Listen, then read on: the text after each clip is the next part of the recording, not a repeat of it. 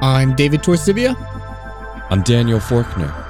and this is Ashes, Ashes, a show about systemic issues, cracks in civilization, collapse of the environment, and if we're unlucky, the end of the world.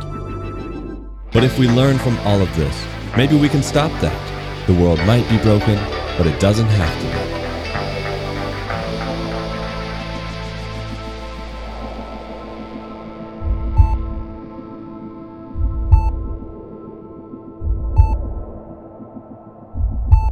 In late 2016, a man escaped his burning home in Ohio after gathering his heart pump and a few other belongings.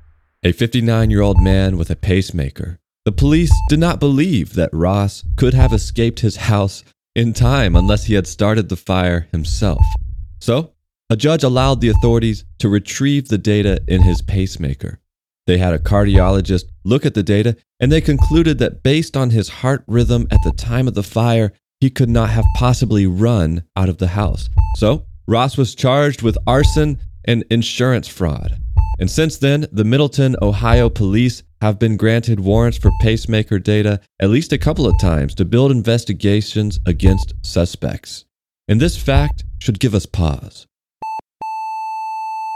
Millions of people are walking around every day with medical devices in or around their bodies, whether it's an insulin pump, a pacemaker like Ross, a small computer chip in their brain to regulate something like Parkinson's disease, or something more obvious like a prosthetic limb. Most of these devices now store electronic data, and many even transmit this data wirelessly to healthcare providers and insurance companies. And when it comes to data that is so intimate to our personal health and the very way our bodies work and function, most of us probably find the idea of people peering into that information incredibly intrusive and unethical, even if it's in the service of an official search warrant for a police investigation. But in fact, we live in a world today where our very personal medical and health related data is open for the world to see. And the veneer of privacy starts to fade as we begin to see just the tip of marketers, retailers, analytics companies, intelligence institutions, and more that are all getting their hands on the very fabric of who we are.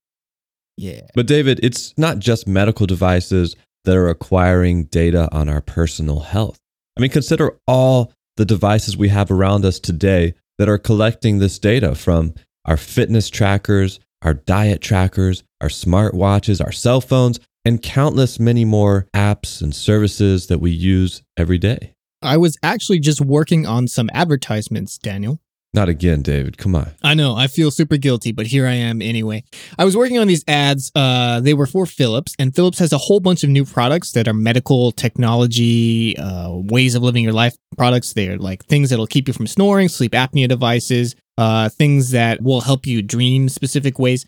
And all of these things are associated with apps that will send data back to Philips or presumably also your doctor. And uh, that data is, of course, very valuable. And Philips is, of course, not the only company that's doing this. Nokia, Withings, all these health tech companies have products that are just sitting there watching you all the time, taking this data, throwing it up into the cloud somewhere, and then who knows what happens to it after that data is gone and out of your control. I mean, we're talking things that lie underneath your mattress that detect how you're sleeping, things that are looking at the air in your room, the environment around you, even the way that you toss and turn in your sleep.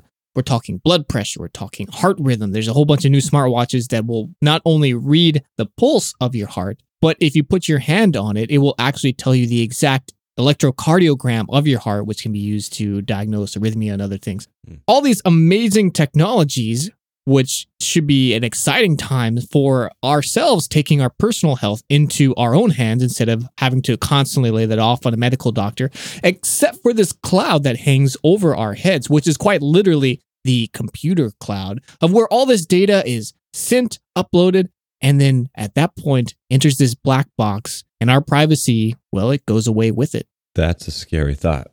And in some places, this is taken to an extreme, David, where people are not simply wearing devices or uh, using them temporarily. But in Sweden, for example, over 4,000 people at this point have gotten microchips installed directly into their finger. So with inside their skin. And the purpose of this, it's supposed to make life more convenient. You can uh, connect your credit card information with it so you can just purchase a good at a store by swiping your finger. Some people have linked it with their smartphone apps so that, hey, instead of giving you my phone number, let me just tap your phone and now you have all my information. People are using it to get into their apartments without a key. Uh, train stations are taking this instead of requiring a ticket. And it's another thing that we're introducing into our lives to make our day to day more convenient. But associated with all this, like you mentioned, is electronic data. And when it comes to our personal health, the things that really make up who we are. That's the type of data we would want the most security surrounding it, right, David? I mean, that's the thing that we want to be most private. But we're finding that that's not always the case. Well, Daniel, what is more personally identifiable than the very DNA that makes us up and defines who we are as individuals and biological entities? And I can't ever talk about DNA without having that little song from Jurassic Park. Dino DNA playing in my head. You know what I'm talking about? Thinking machines, supercomputers, and gene sequencers break down the strand in minutes. And now we can make a baby dinosaur. Yeah, I know what you're talking about, David. With that aside. Well, right now, thanks to modern DNA sequencing technology, we are sitting at a very exciting time in our personal health and defining and learning who we are. And that's made possible by this very affordable DNA sequencing technology. That's right. I actually have some friends who, for Christmas, they received a product from 23andMe. It came in a little box. And Inside that box are components that you can spit into and then ship off to the company that will sequence your DNA and tell you where you're from or tell you your, you know, your genealogy broadly in terms of race and ancestry and help you fill out that family tree if you have more data. Yes, we've all seen the 23andMe or Ancestry DNA test kits that have been a popular gift for the past few years. And while some of those are limited to specifically whatever random genealogy thing you're looking for, if you want to find out exactly what 0% you are Native American, actually, these tests, I guess, can enable that. But some of the higher end offerings of these, including products from 23andMe, also offer health information with this data. And that can give you valuable insights to your health. Things like do you carry the gene that makes you more susceptible to breast cancer, in which case you should get more frequent mammograms and get them earlier. These types of information can be used to empower your health, and there is something valuable there. But this also means that in order to give you this detailed insights into your health, that companies like 23andMe have to store your DNA in their servers. That means somewhere there's a file if you've spit in this tube, mailed it off, and paid your $99 or $150 or whatever it is, there's a file floating in this digital cloud that is your genetic code, who you are. And that information can be extremely valuable.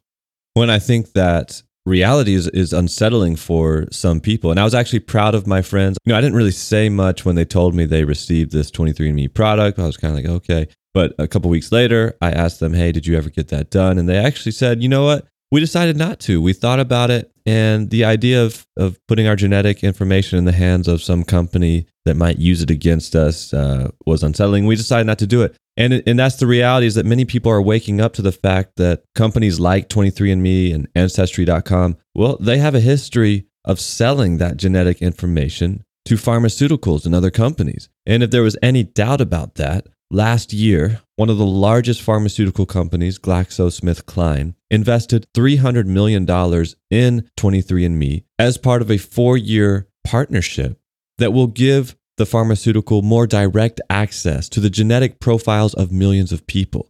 Part of which is to develop new drugs, which maybe will benefit from David, but who knows what other nefarious purposes they might want with that data that could come back to harm us. But the listener, the astute listener out there, you say, but Daniel and David, that data is anonymized.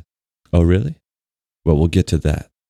This is my big hypocritical admission, Daniel. I actually have done the 23andMe thing years ago. Um, I did it after my parents decided they wanted to do it. And at that case, my DNA is done. So they already would have known who I was exactly. I had no more genetic information left to protect so I spit in a tube, and now I know a bunch of health traits about myself. Was it worth it, David? Was it interesting? No, I mean the ancestry stuff is like totally ridiculous and questionable at best, but um, saw some interesting health things. I know I don't have to worry so much about some stuff. So I think I think at some point, like there, that's something we need to remember in this episode in particular. A lot of these technologies do have value for their users. It's just the way that this data is ultimately used that betrays the user's trust and the the privacy that we feel like we should have with our data if we're giving somebody permission to take it. Oftentimes, we don't even realize uh, what's being done with it or how it's being taken or that it's being taken at all in the first place. And I will say in 23andMe's defense, uh, this research data is opt in, which is nice. If someone is going to be violating your privacy, you should have to opt into that. So that is a good step forward. Of course, though, everyone clicks that box. You know, it's it's a terms and conditions box basically. Just like you check a box at the DMV when you want to donate organs. I mean, who's going to not donate organs unless you have some religious reason? The same is taking place here. Like, oh, of course I'll give my DNA for science. I'm going to do some good. Well, and of course, so many companies, their terms of service, it's not really optional. I mean, I guess you could call it opt in, and the fact that you you have to agree to it to use the product. But for many of these services, it's not like you could use the service and not agree to the terms of service. It's a take it or leave it proposition. Right. Well, I mean, this is specifically in sharing your data for third party research because they do different things depending on where your data is warehoused. You can ask them to delete it. But not all these services are created equally. Uh, Ancestry and their kits are much more privacy invasive than 23andMe's. There are other ones you can pay much more for because of their business model is just profiting off the sequencing and not selling your data. Uh, those options are out there as well. So you can take this data and get it into your hands without having to sacrifice privacy, but you're going to be paying for it because a lot of times this this is always that trade off that we come to convenience or cost in this case in exchange for your privacy and data. Right, and and talking about genetic information, talking about the companies behind them, and talking about convenience, David. How about we look for a minute at companies and their direct relation with their employees and how Many companies create pressure for employees to partake in programs that ultimately harvest their personal medical and health related data.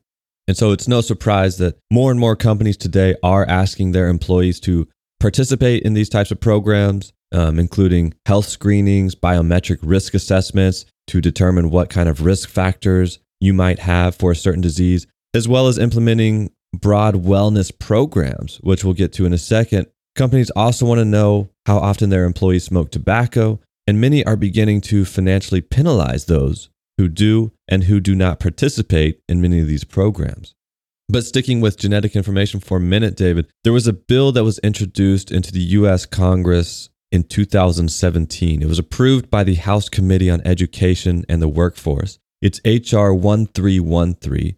And in December, it was discharged by the other two committees which means that it will go straight to the floor of Congress to be considered. And as far as I can tell, no further action has been taken yet, but it remains open for consideration. And what this bill would do is allow employers to collect the DNA of their employees directly as part of their voluntary wellness programs. And so, like I mentioned, many companies offer these wellness programs, which are aimed at improving the health of their employees so that they can lower health costs. And although they are voluntary, there are great financial incentives and other benefits tied to participation. So, in companies that offer employer sponsored insurance plans, for example, if you don't participate in a wellness program, it could mean paying substantially more on your health insurance premiums, as much as $1,500 or more. And if this bill were to pass, it means that employees who refuse to give up their genetic information would be faced with this financial trade off. But wait, you're screaming into the void right now. David and Daniel, you're wrong. In the United States, I know that there's a bill that protects our genetic health information. The hippopotamus law. The, the hippopotamus law? No, it's uh. unfortunately not, Daniel. It is actually a 2008 genetic privacy law, also known as GINA or the Genetic Information Non Discrimination Act. That's a mouthful. I can see why they call it GINA. And what this law does basically is preventing companies from discriminating you based on your genetic data. Simple enough. But because these wellness programs that we talked about in HR 1313 are voluntary, this GINA law, in fact, doesn't apply. But again, when there are financial consequences in the thousands of dollars for not participating, can you really call something voluntary? And that raises the question why do employers want this information in the first place? Well, that's a good question. And again, the idea of these wellness programs is that if you can modify the lifestyles of your employees away from unhealthy lifestyles um, by encouraging less smoking, more exercising, better diets, more frequent health screenings, then from a business perspective, you might lower the occurrence of lifestyle related diseases, which means you can negotiate for lower cost insurance plans and you'll have fewer payouts to assist these employees when they have health issues. 85% of large companies that offer employer sponsored health insurance also offer these wellness programs. And what participation in them looks like depends on the company. And in some cases, it depends on the health of the individual. There's one company that has a different program for employees with diabetes than those who don't. And for those that do have diabetes, the company offers a 30% discount on insurance premiums if you lose weight, keep your blood sugar down, or visit the gym at least 10 times each month. And that 30% discount, by the way, amounts to $1,400 a year for individuals. And as proponents of the collection of genetic information rightfully point out, employers with access to their employees' DNA could get even lower rates from insurance companies, which they argue is because it allows companies to identify particular health risks and offer preventative methods early. The opponents of this argue that it is just another insight into the lives of individuals that can be used to discriminate against them. And, but I want to, you know, I think it also raises a question, David, of why are we putting our personal health into the hands of those that sign our paycheck? It seems like it's really unrelated. Well, I've got a lot of thoughts on that, and I'm going to get to that in a minute. But first, I really want to address these wellness programs because you know what? On paper, they actually don't sound so bad, right? Okay, so I'm, I'm a company. I want my employees to be healthy so that they can be productive, so they can make me as much money as possible. I don't have to constantly pay a bunch of insurance for them, uh, have them out of work, you know, whatever. Especially if they work in something like a coal mine, you want them to be strong and fit. And not filing class action lawsuits against me. So I have a huge motivation to keep my employees healthy. And if I can have a program that encourages them to be healthy, well, you know, that sounds like a great deal. And that's how these wellness programs have really come into vogue. And they're really growing in a lot of companies. Uh, there's billions of dollars poured into these companies every year. But the big problem with these wellness programs is the fact that they actually don't work at all. You mean they don't lower insurance premiums for companies? In fact, they end up costing companies more money because they're paying for these wellness programs in addition to their regular insurance premiums. They don't keep their employees healthier. The employees that actually enroll in the wellness programs oftentimes tend to cost more for insurance than those who do not. And in fact, Every single measure of success for these wellness programs has fallen flat and in many cases found the exact opposite is occurring. And this is not just in one study, but in many studies. And there's some very long term studies going on right now who have so far found that yes, these programs are a huge failure, but they are still continuing. And I, I don't know if the reason is because businesses are just in denial about this and because I want to be the CEO or whoever who has this great program to take care of my employees, or because there's something more insidious happening here. Daniel, like you've alluded to. Absolutely, David. I think that's kind of the theme of this episode. I mean, what we're talking about is medical surveillance. And while the idea behind medical surveillance is that you can lower insurance premiums and help people out by identifying health risks, at the end of the day, it's mostly incentivized by the fact that that information is extremely valuable from a marketer or a data analytics company standpoint, where the more you can know about a person's lifestyle, the more ammunition you have to target particular vulnerabilities or target certain risks, exclude them if you don't like certain lifestyles that they exhibit. And we see with these company wellness programs that these initiatives are often managed by third party companies. So these are third parties that are collecting your personal health information on behalf of the company that hired them. But these third party companies are unregulated and they often sell this data to other companies, to the highest bidder. And it's all part of a massive wellness industry right now that is growing at a rapid clip and is trying to consolidate the market for technologies that can collect data on every part of your life activity. Before we move on to all of this data, what it is, where it's going, Daniel, I really want to focus just one moment on something we said a moment ago and this idea of control, because a lot of this data, this health data is used for control. But as you know, we spent a lot of time on this show discussing healthcare, medical care, all these things. We did a very long three part series on the American healthcare system, episodes. Um, episodes 45 through 47 which we highly encourage you to check out. We love them. But the idea that our healthcare, and this is in particular in the United States, where we do not have a form of universal uh, healthcare, where everything is provided by individual companies, uh, either by the company you work for or something you purchased from another company, is used to control us as individuals. Well, can you give us an example, David, of, of what companies might be trying to control through these types of programs? Well, uh, let's quickly let's look at this. So think about universal healthcare for a second. Those dreaded two political words in the United States, universal healthcare or Medicare for all, whatever it is you want to call it. A program where everyone has insurance and is automatically covered and it is covered by the government instead of private healthcare companies.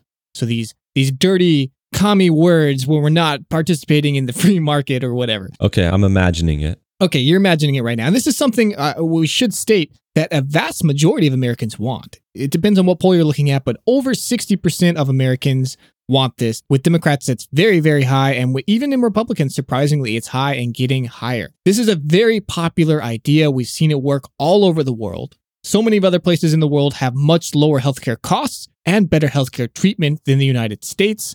Uh, it works. We have the most inefficient healthcare system in the world by a long shot. So go America. So why is this the case? Yeah, so tell me so tell me why companies then wouldn't want this when they're paying more to ostensibly lower health costs of their employees, but it's not working. Right. Why wouldn't companies want this then? That's a good question. And that's an important question to remember here because companies are paying a huge amount out of pocket to cover our healthcare if we're lucky enough to be working for a company that gives us health insurance. Your cost to a company is probably 20 to 40% higher than just your salary. And this is because of taxes, and this is in large part because of that healthcare cost. It's very expensive for these companies to be providing us all this healthcare. So why aren't they clamoring, lobbying, talking to all of the politicians they have in their pockets to say, please pass this universal healthcare, save us trillions of dollars a year in healthcare costs? That's a good question. These stockholders should be asking this right now. And the reason why, Daniel, is because health insurance has become a huge bargaining chip to control labor in the same way that pensions were decades ago, as we've talked about in the past. Episode 10 Broken Promises. So, Daniel, imagine you are working at a company you hate it, but they have great health insurance. But you also have a family. You have a child, and your child is sick. Right. They have some illness that's not getting better. You have to take care of them. You desperately want to quit this company, but your partner, they don't work. Your child is sick. Are you going to risk leaving this company to find somewhere else that you like much better, that could maybe pay you more money, but would have worse health insurance, or worse, you fail to find that new job, or even after you get accepted, it falls through the last minute and you find yourself with no health insurance and a sick family? Are you going to look for something else in that case? That's a great point. I think when faced with that type of pressure, like, hey, I have a steady job, it's paying for my health, it's paying for the health insurance for my family. You know, maybe I don't like it, but why go through the hassle of moving somewhere if there's a chance that I'm going to be months without health insurance? And I mean, especially considering how expensive it is. We've already mentioned that medical bankruptcy in the United States is the number one cause of bankruptcy across the board. And that's for people that even have insurance. It's extremely expensive. And to have an employer help pay for that is a true burden off so many people's shoulders. Yeah, you might be onto something. Exactly. This private insurance scheme is something that keeps the job market as illiquid as possible. And employers benefit hugely when it's a huge burden for an employee to move to a new company. The harder they can make that process, the more likely they can hang on to you for longer at lower wages and take advantage of you and exploit you in other ways. This is why we're not seeing universal health care, despite a majority of Americans desperately asking for it, which is something as if I was a politician running for president or something else, I'd say, well, yeah, of course I'm going to support this. Most people want it. But the fact that so few are, even on the Democratic side, where something like 70 to 80% of Democrats want a Medicare for all or universal health care program employed, these party leaders are still saying, no, this is never going to happen. And I wonder why. And but David, you're saying you're getting way off topic, but this theme of control in our health is something that is very important and is very closely related to the surveillance that we're seeing in our medical data and the medical devices that we see around our life. There's no doubt that this wellness program industry, despite losing money for companies, is growing. Like I mentioned, it's an $8 billion industry in the US. It's expanding And particularly of note is that many companies are expanding their wellness programs beyond just the medical. So they want to monitor not just your physical health, but your financial security, your social activity, all so that they can track and modify the behavior of their employees into favorable ones. In some cases, by using software that automatically delivers incentives to employees based on their behavior, something out of episode plugged in that we talked about. According to Fast Company, the founder of PeerFit, a startup that connects employers with fitness centers, says he, quote, predicts that in five years, data driven incentives will be the norm based on employees' locations and personal preferences. Wearables will track certain aspects, while others will be driven by employee need. Some employee engagement platforms, such as You Earned It, integrate wellness incentives with other employee engagement activities so workers can earn points that can be redeemed for prizes. This type of gamification also increases the amount of data that employers and third parties have to work with. End quote. And there's another startup founder from the same article who highlights the ways companies can track employee financial behavior. And he says, quote, for example, if you have a lot of people taking 401k loans and hardship withdrawals for non housing reasons, that tells you that they're having financial issues. I mean, that's pretty obvious, but the idea is that the company is the one monitoring that, I guess, ostensibly so that the company can help them with their financial issues. But it's not hard to see, despite how companies spend this, that these employers want to see into every aspect of their employees' private lives because that gives them tremendous power to discriminate, to penalize, to fire, to ultimately control their workforce because they hold the fundamental carrot that everyone needs a paycheck. But we also mentioned how this data is managed by third parties who can ultimately sell off all of it. And that's another big piece of this story. While yes, there is the insidious infrastructure being built to enable companies to directly control our private lives, this data is also valuable to the old school industry of marketing. But hold up, David. Uh, let's take a step back here for a minute because we're talking about all this data that companies collect, they sell off, and all this. But as many people will point out, and like we alluded to with the 23andMe genetic information, much of this data that is harvested on us is anonymized. And companies tell us this. They say, yes, okay, we collect a lot of information on you. We do sell that to marketers, but we strip that information of your personal name. No one can trace it back to you. It's just for research purposes, it's just to help us improve our services. You hear that one a lot. Hey, do you mind sharing your information with us? It'll help us provide better services to you. But is this something we can trust, David? Should this give us peace of mind, or should we give it a piece of our mind? Daniel, it's true.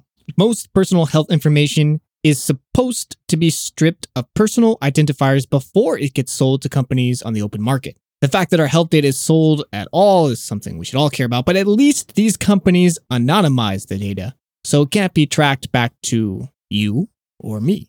At least that's the idea. But as always in this show, that idea turns out to be completely wrong.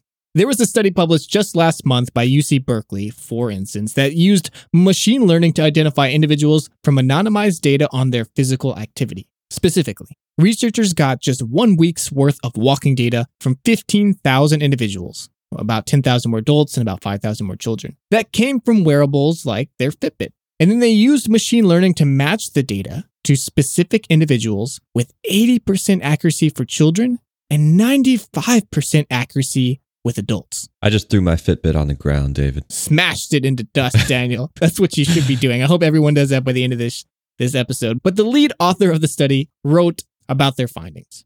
Quote, the results point out a major problem.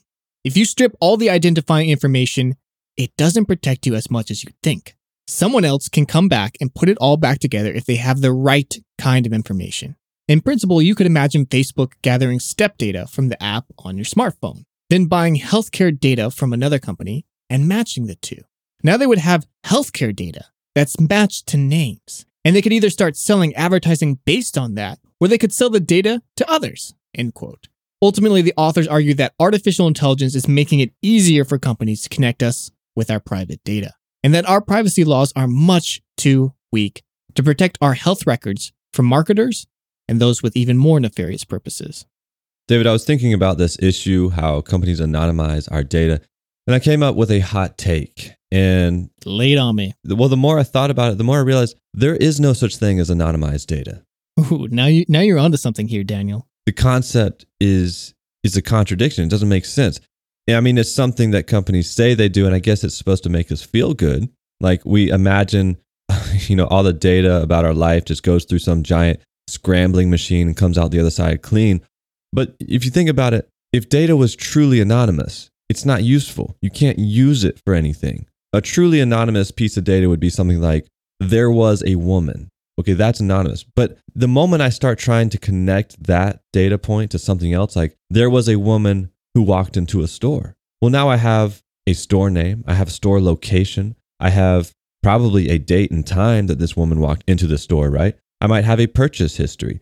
And while these companies strip certain information, like, okay, we know there was a woman who walked into a store who purchased a certain thing, but we took her name off of it. The whole reason why this is a problem, though, is that these data points don't exist in isolation. They are connected to other bits of information. That's exactly what these data brokers exist to do. They harvest data from your doctor visits. Then they harvest information from your Fitbit. Then they harvest information from your phone app where you inputted your diet. Then they harvest information that was shared with your insurance company. And even though each bit of this data may have removed your name, by connecting the dots, you have location, you have zip codes, you might have a phone number, you might have the last four digits of a credit card. It's very easy to start connecting these dots and say, okay, we have the person. In fact, David, there is a bizarre mask off illustration of how ridiculous it truly is to trust anonymous data. And uh, so listen to this, okay? You can't see me, Daniel, but I'm rubbing my hands together in eager anticipation. L- let's hear it. Last year, Facebook, Oh, it's going to be good. I know. the social media company, was talking to hospitals in an effort to start up a project that would match anonymous Facebook profiles with anonymous medical information in order to identify people. Facebook assured people that in this process, the company would not, quote, de anonymize the data.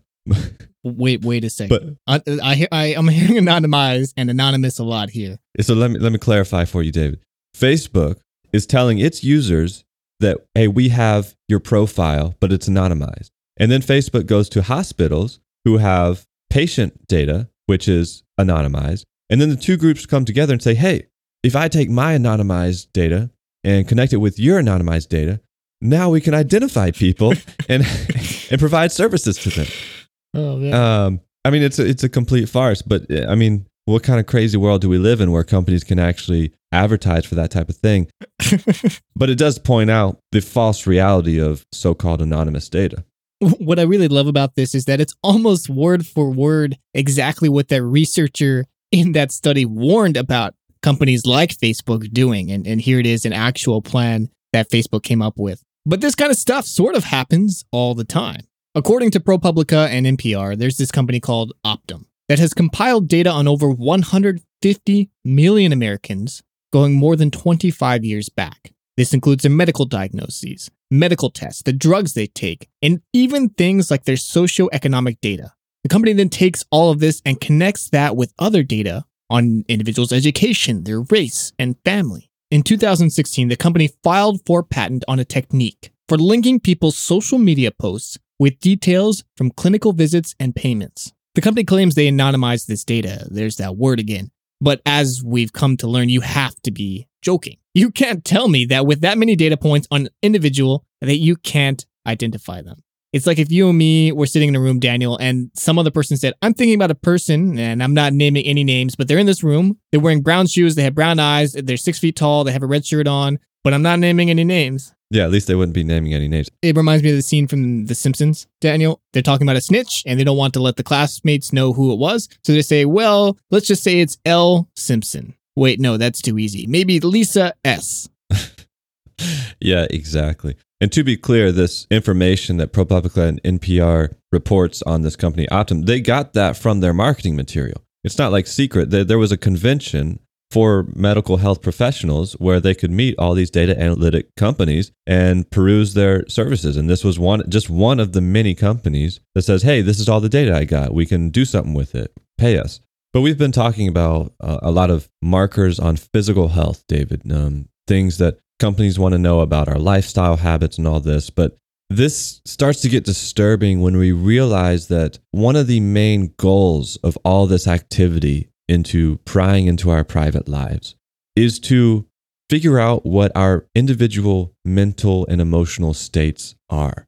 That is, these companies, these social media conglomerates, Facebook, Google, what they want to do is diagnose us themselves with mental health issues and other mental diagnoses and this starts to get a little disturbing, David. A number of large companies are currently pursuing technologies that will enable them to track the mental health of, you guessed it, all of us. Google, IBM, Apple, all these companies have departments dedicated to finding connections between individual behaviors and the expression of our mental health disorders. Companies are looking at our browser search history, our shopping habits, our mobile phone use, the results from our wearable Fitbits and other devices, all to identify as early as possible what our mental and emotional states might be. This research is driven by the assumption that when it comes to things like depression, the best way to monitor its occurrence is through the tracking of real time behavior. Because subtle changes in our habits can yield profound insights into our emotions.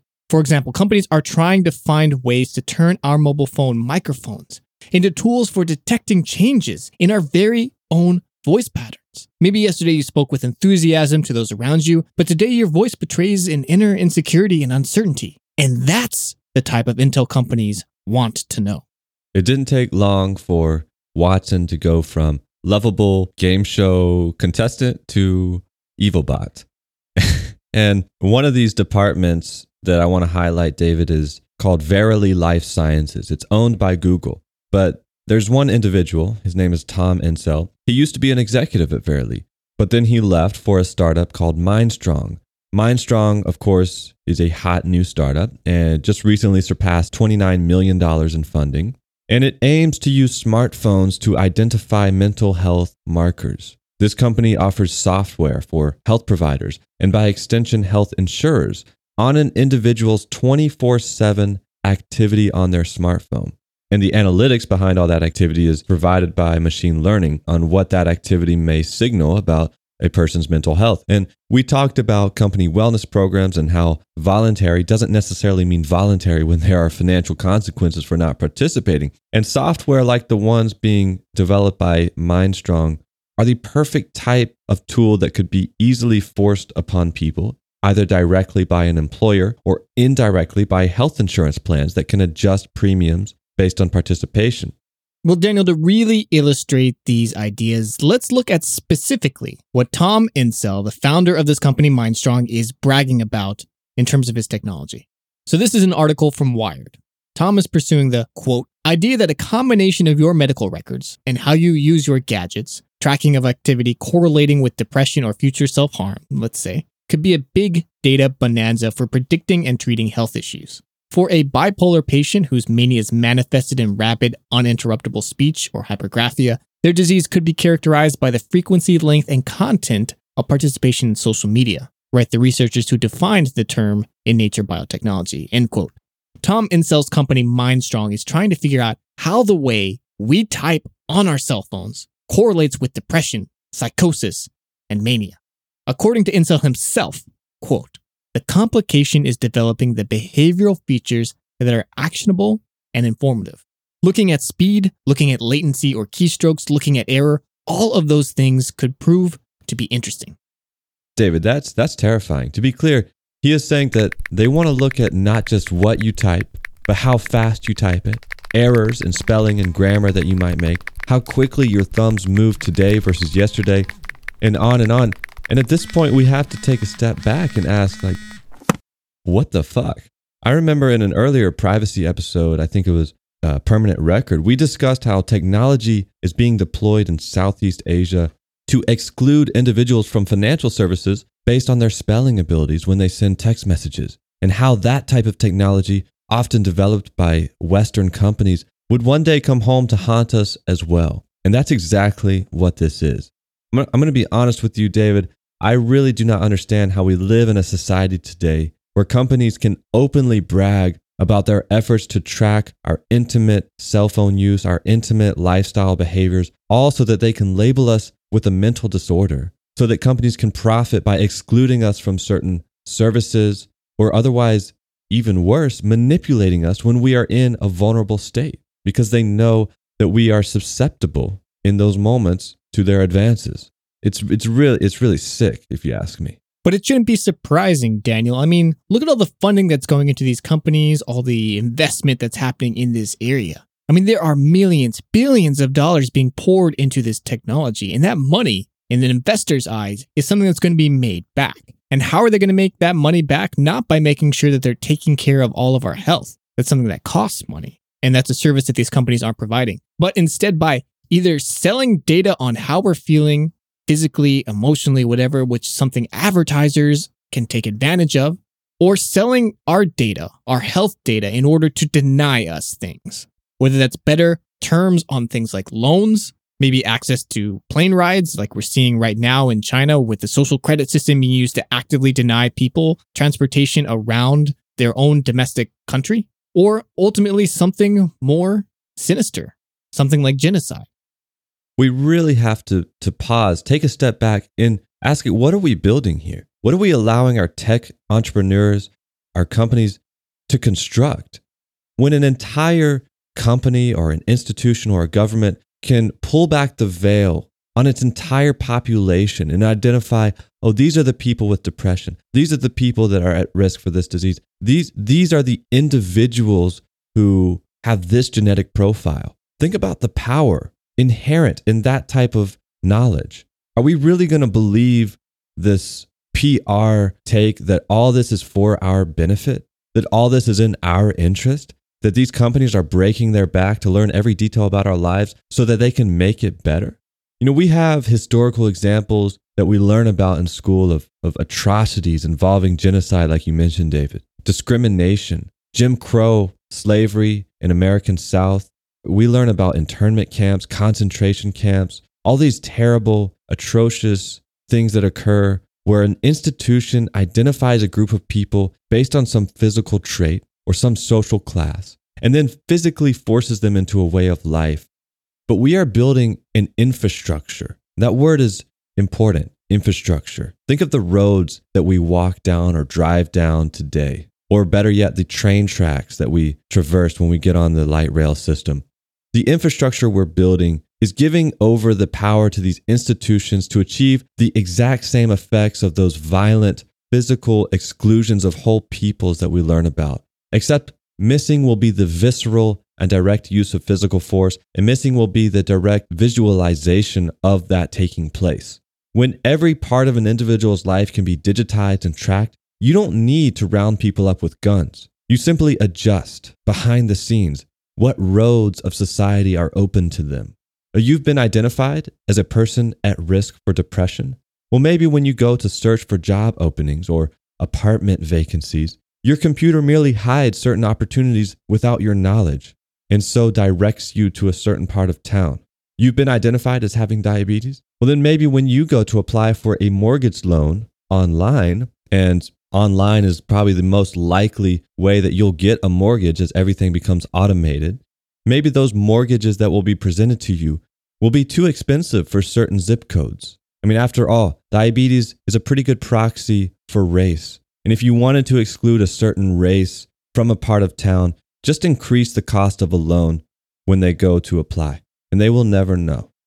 Or we could just listen to executive editor of politics for the Telegraph, James Kirkup, writing in 2015 quote yes we now live in a world where your phone might observe you to help assess your mental health but that feeling of unease should not determine our response to technology and mental health. In fact we should embrace and encourage the tech giants as they seek to chart the mind and its frailties albeit on the condition that we can overcome the enormous challenge of devising rules and regulations protecting privacy and consent if you think the idea of Google assessing your state of mind and your phone monitoring you for depression is worrying, you're right. But what's more worrying is that allowing these things is the least bad option on mental health. End quote. If it doesn't come across that clear, David, what he's telling us is yes, these tech giants are invading our lives, but we should welcome that. We should embrace it because they're providing insights. And without that insight, life might be a lot worse.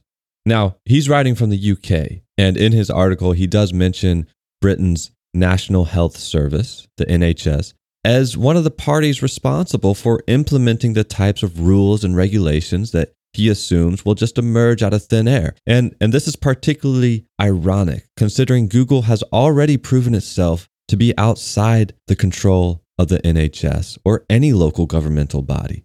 And that example comes from Google's previous subsidiary company, DeepMind Health.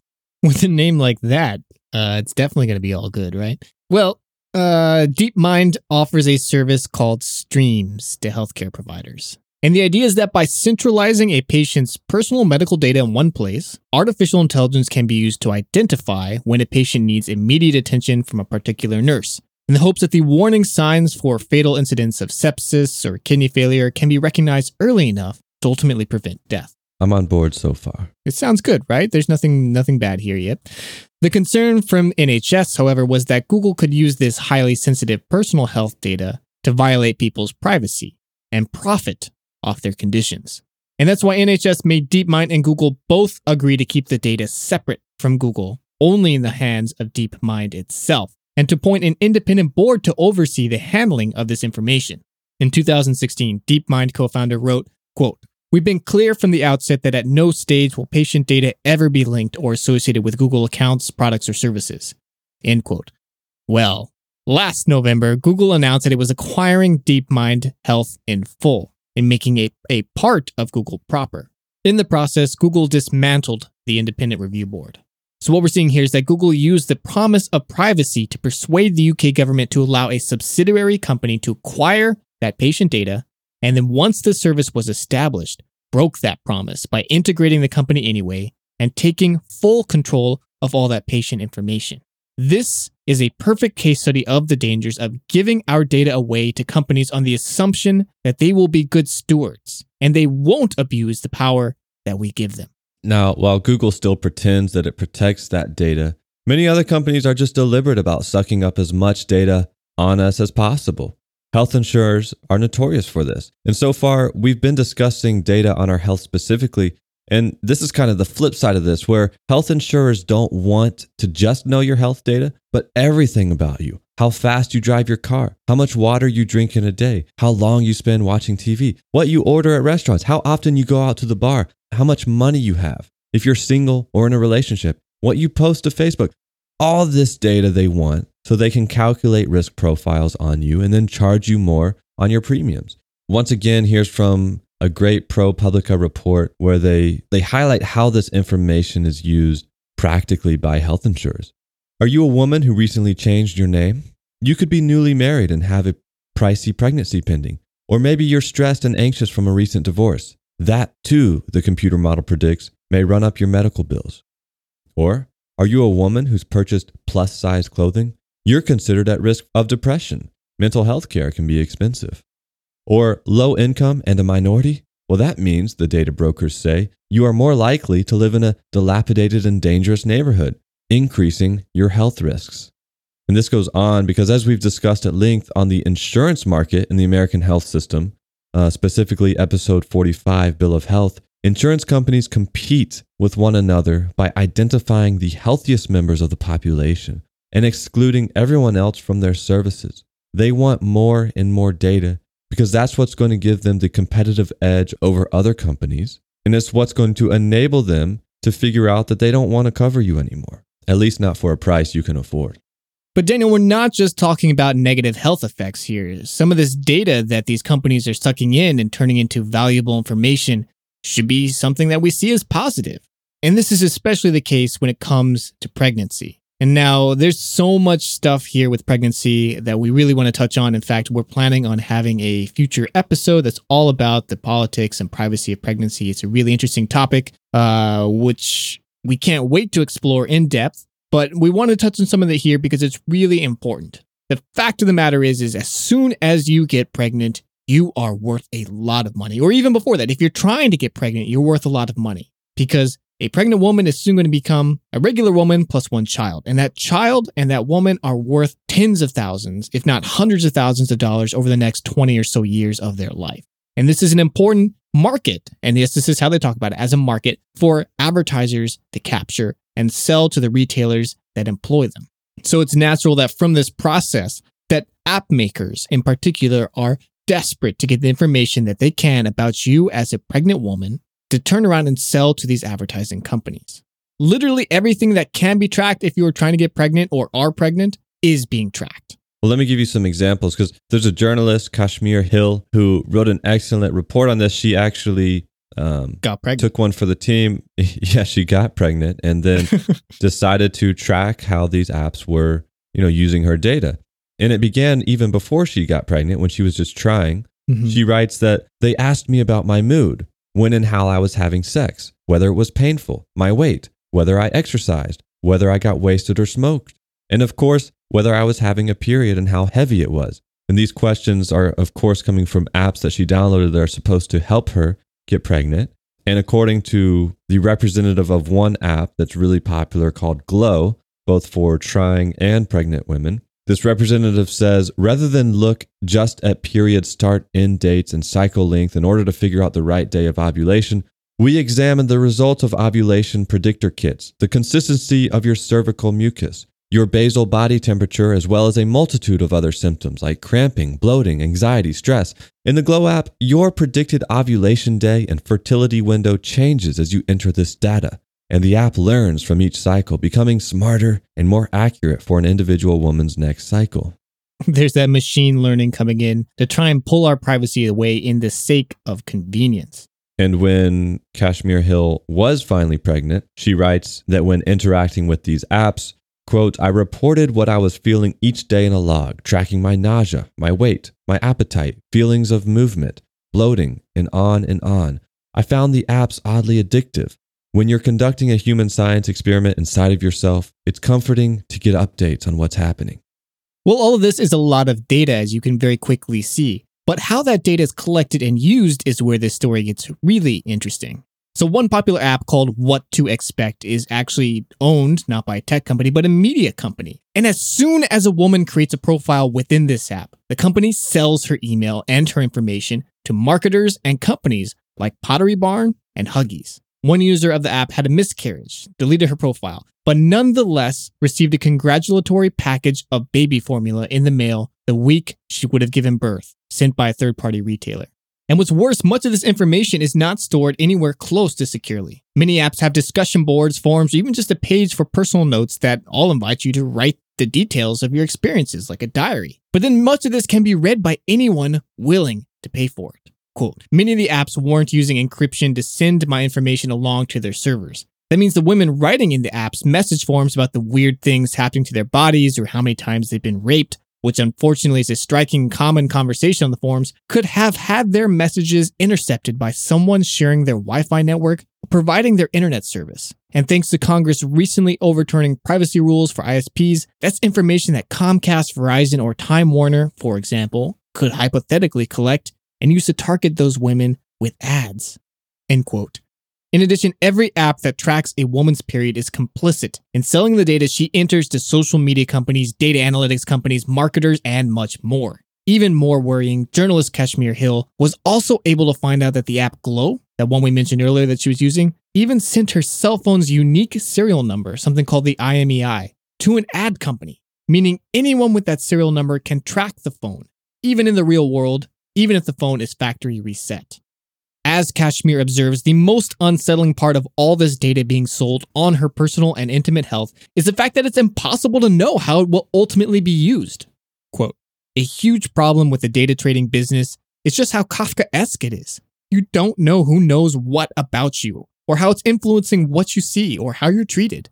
I can't know the ultimate fate of the data I share with them. Such is the murky nature of privacy in a world where a seemingly endless network of companies you've never heard of are collecting information about you and trying to monetize it. I want to point out, David, um, I feel like there's a number of people who could hear this and say, well, this is why you don't give companies information that you don't want them to share. I especially feel like this, you know, this is more likely to come from the men in the crowd on this particular subject of like, oh, you, you didn't want companies to know when you were having your period. Why did you share that? But that's a gross simplification of this problem. Where again, the message that is fed to us is it's always on the individual. Oh, why did you share that information with a company? That's your fault. But we have to recognize the manipulation that is going on behind the scenes here that goes so much deeper than just the individual apps themselves. We have to peer back the veil even further to realize that we as individuals living in modern society have been atomized. Our society has broken down our communities, our solidarity. And so when we as individuals are at our most vulnerable, when we find ourselves in a transition of great change, when we face uncertainty, something like a pregnancy, so many of us genuinely want and need guidance. But because our society has eradicated much of the community that we used to turn to, or in the instance of women, communities that have been turned to for generations for assistance with such an important part of life, well, many people feel they have no choice but to turn to whatever is being offered on app stores, online forums, or any other similar place that might provide some guidance into what is going on. Kashmir Hill writes It pains me to admit that the apps were ultimately helpful in steering me through my first pregnancy, proving that for me at least, convenience trumped privacy. But now that I know the ropes, I would spare any future fetuses the pregnancy panopticon. The only privacy invasion they'll be subject to in utero will be the ultrasound. So, this is a topic for its own show. Like you mentioned, David, we don't want to misrepresent uh, this pregnancy issue. I mean, we're two men sitting here um, who haven't experienced this, but I think we did discuss at one point on this show how women's health in general used to be something that women themselves took control of in their communities, and how the midwife used to be an important pillar of generational knowledge for women. But that role was largely eradicated from society because of the male monopoly over scientific knowledge and the propaganda that only an educated expert locked behind paywalls of books and institutions had the ability to facilitate women's health. The consequences of this, of course, include the feeling of isolation that many pregnant women feel and may well extend into such disturbing trends of rising deaths among women while giving birth. And it doesn't stop there. Black women in the US, for instance, die giving birth 300 to 400% more than white women. I mean, think about that for a second three to four times more. I wouldn't be surprised if the reason has anything to do with the fact that the books on women's health have largely been written by white men for the past few centuries. But this isn't the focus of this show, and we're getting off topic, so let's leave that for another time. We've talked a lot so far about the specific private companies that are abusing and exploiting all of our personal healthcare data and turning that into valuable monetizable information. But the incompetency with our data and the exploitation of that information of who we are does not end in the private sector. In fact, it also most assuredly continues when anytime governments touch that same important information. As our listeners from Australia have drawn our attention to, Australia has been receiving a lot of flack for the implementation of My Health Record, an effort to automatically enroll Australian citizens into having their medical information stored in an online digital database. Well, on paper, like many of these ideas, that sounds great. Having a centralized medical information database that all your doctors, no matter what type of specialist there are or where you move to, can have that information is something that has a lot of value. I have my doubts, David. Well, bear with me on this one. Positive benefits aside, leading up to the implementation, there had been multiple complaints that privacy would be violated, the system was not secure, that teenagers would lose their medical privacy, and then in November of 2018, just a couple of weeks before this system was supposed to go live, the Australian Digital Health Agency's Director of Privacy resigned amid the accusation that the Health Minister and the My Health Record Agency were ignoring the advice of privacy experts. Well, a couple weeks later, the program did go live, automatically uploaded the health records of 17 million Australians, and then just six weeks later, the database had been breached and several people had their health records viewed illegally. exactly. See, and this is why I think we talk about how valuable medical information is to companies so they can sell it and so they can direct our behavior. And I feel like these pushes for digitization really just follow this model of how can we get everyone's information into a place where it's that much easier to pry, it's that much easier to chop it up, organize it, sell it, whatever. And in that process, all these systems are created that open the door for hackers and for nefarious people to uh, get into that data. In 2015, for example, hackers figured out how to infiltrate hospital records through their weakest links. It turns out that hospitals have a ton of medical devices and equipments like x ray machines, MRI machines, and much more that are easy to get into. And that's what these hackers did. They install malware to comb hospitals for patient medical records. Uh, another example on July 14th, 2018, hackers gained access to the network of the largest American diagnostics company, LabCorp. Uh, you might know this company if you've ever had to perform a drug test as part of a job interview. I've done it. Uh, well, hackers got into this network, and the attack is estimated to have exposed millions of people's records who have gotten blood tests, urine tests, all kinds of tests from LabCorp. And so, I mean, I know you're trying to say, David, that there's a lot of benefits from having these types of databases, but I'm not convinced that the security risks don't outweigh the potential benefits. What if you could have your cake and eat it too here, Daniel? Uh, I'm sitting at a table outside. I have a black coffee mug, and I, I have a sign that says, Change my mind. okay. Well, there is absolutely undeniable value in having your health records follow you around. That information is very important, as we talked about in this episode. Everyone wants to get their hands on it for good reason. But it should be most important to each of us because that health record is something that can quite literally save our lives. And making sure that our doctors and healthcare professionals and caretakers have access to the information is important in making sure that we maintain our health. And when we need serious intervention, they're able to do so appropriately and accurately. In that case, a single place that all this information can be accessed is hugely valuable. And this is what motivated this Australian My Health record system.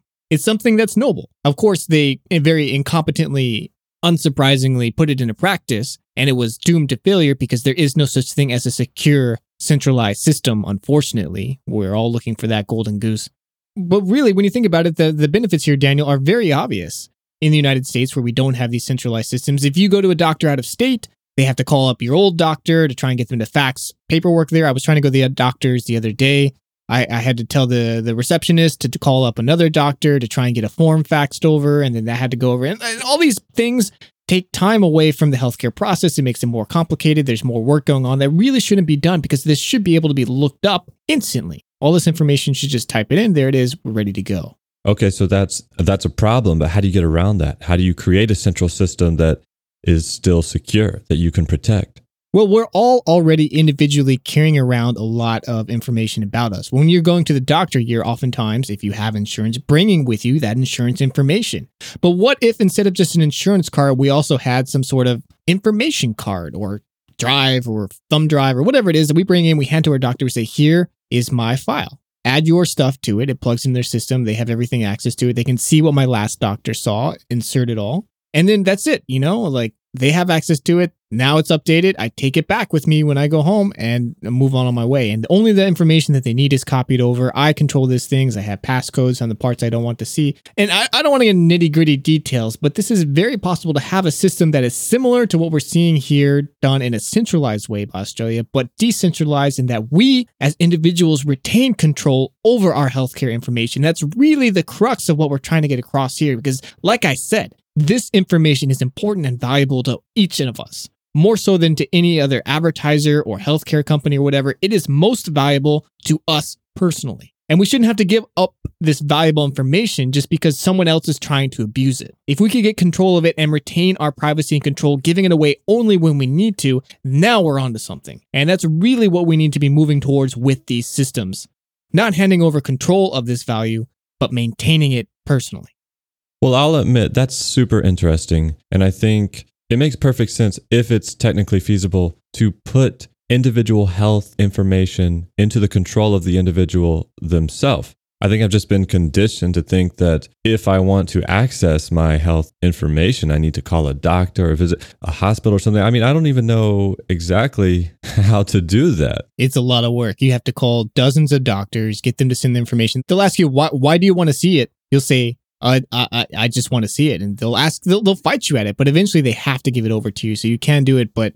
And that's such a crazy idea. It's the information that is literally who you are. Why would that be in anyone's hands but you? Well, maybe mashing up some of these horrible privacy invasions with this centralized information, Daniel, we'll all have RFID chips inserted in our necks at some points with our full medical healthcare record right there available to whoever comes by.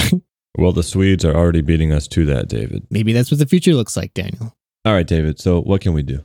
Well, I just gave my piece on what, what we might be able to do, but individually, we can be very cognizant of the ways that our interactions with technology can be used to monetize ourselves and the way that we live our lives.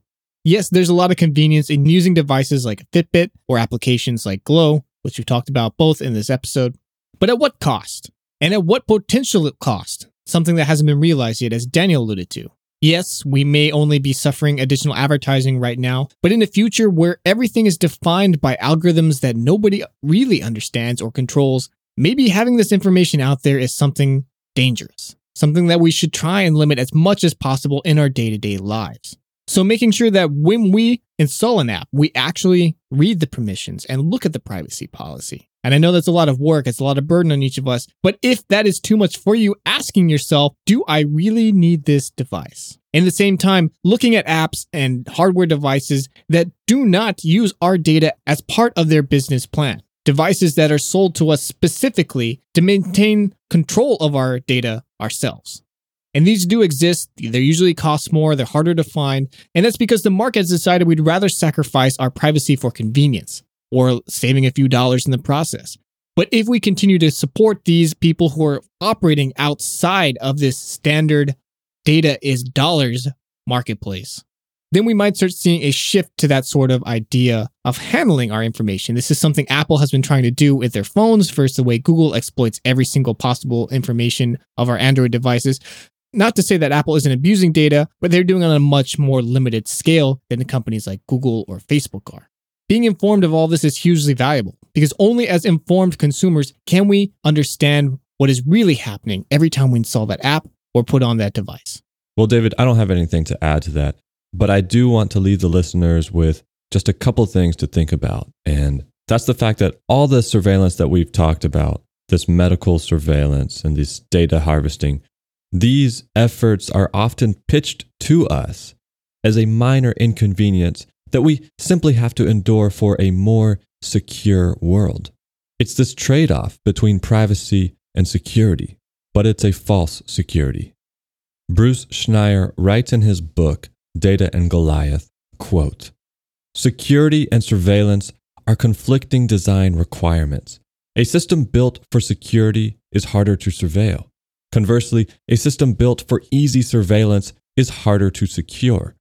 A built in surveillance capability in a system is insecure because we don't know how to build a system that only permits surveillance by the right sort of people. We need to recognize that, to society as a whole, security is more critical than surveillance.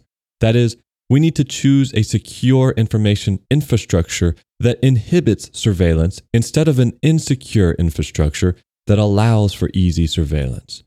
By prioritizing security, we would be protecting the world's information flows, including our own, from eavesdropping as well as more damaging attacks like theft and destruction. We would protect our information flows from governments, non state actors, and criminals. We would be making the world safer overall. End quote. And so that's just a concept to think about that we don't have to trade off privacy and security. In fact, when we give away privacy, we're also inadvertently increasing our insecurity. So it's a lose lose situation.